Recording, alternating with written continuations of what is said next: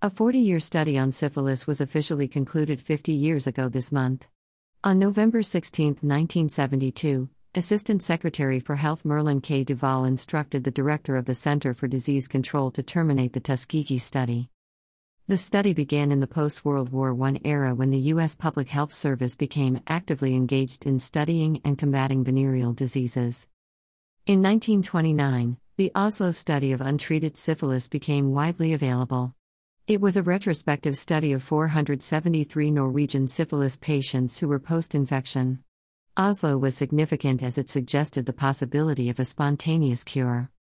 In the U.S., Western Reserve University, Mayo Clinic, Johns Hopkins University, and the University of Michigan were all conducting treatment and control studies from 1930 to 1932. The primary treatment for latent syphilis was multiple rounds of arsenicals and bismuth. Though risky, 85% of treated patients experience successful clinical outcomes, compared to 35% of untreated patients. Researchers wanted to understand how these untreated patients went into remission. In addition, since most of the studies had been dominated by white participants, it was thought that an observational study of African Americans would be helpful. Therefore, the use fused data from its 1929 syphilis control studies conducted in six southern states and selected Macon County, Alabama, as a location for the study. At the time, Macon County was 82.4% African American, with many county residents living below the poverty line. Tuskegee Institute, now Tuskegee University, a historically black college, was nearby, and the county had an abnormally high rate of syphilis, 35%, among male residents. This made it easy to recruit 399 infected men for a multi year observational study. Much has been written over the years about the study's lack of informed consent. Archive documentation is lacking, and survivor interviews from the 1970s are conflicting. Nevertheless, it is clear that participants were not adequately informed about the nature of their condition or the available treatment options.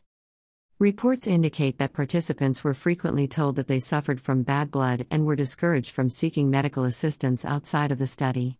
While it would be unfair to apply today's standard of informed consent to the study, these men were not given the whole truth, and most were blatantly manipulated in order to enroll them in the study. An obviously immoral turn happened in 1936 when researchers changed the planned short term observational study into a long term study by following participants until they died. The knowledge and use of heavy metals to treat syphilis, especially among younger patients, was prevalent by this time. Yet, no attempt to educate participants about their options or provide treatment for younger participants appears to have been made. The immorality of the research process increased in 1943 when penicillin was first used to successfully treat syphilis. By 1953, the use of penicillin was widespread and even used to treat pregnant women. Yet, there is no evidence that researchers provided information about the therapeutic value of penicillin or provided the treatment to study participants. Available historical records are unclear. There is some evidence that prior to penicillin, a few participants received differing degrees of arsenical treatment. Interviews conducted in the 1970s with participants are inconsistent. Researchers did intervene in 1941 and 1942, requesting the local draft board exempt 256 men from receiving the required anti-syphilitic treatment as they were participating in the study. Some participants were aware of possible treatment options as they were instructed by the Selective Service Board to begin anti-syphilitic treatments prior to the waiver. In addition, study archives suggest that many of the participants had received some level of treatment with heavy metals by physicians who were not part of the study. Regardless, the failure to treat participants with penicillin once it was shown to be effective, to have fewer side effects, and to be widely available was immoral. Things began to change in 1968 when Peter Buxtun, a venereal disease investigator unrelated to the Tuskegee study, learned about the research and voiced concerns to use. The following year, the Center for Disease Control met with local chapters of the American Medical Association and the Negro Medical Association to evaluate the merits of the study. Both groups reaffirmed the research as valuable. In 1972, Buxtun leaked study reports to Associated Press journalist Jean Heller, who ultimately published an article in the Washington Star. Heller's article generated public outcry nationwide, resulting in the formation of an advisory panel that called the study ethically unjustified due to its lack of obtaining informed consent from patients and recommended the program to be terminated. Myths about what happened in Macon County abound.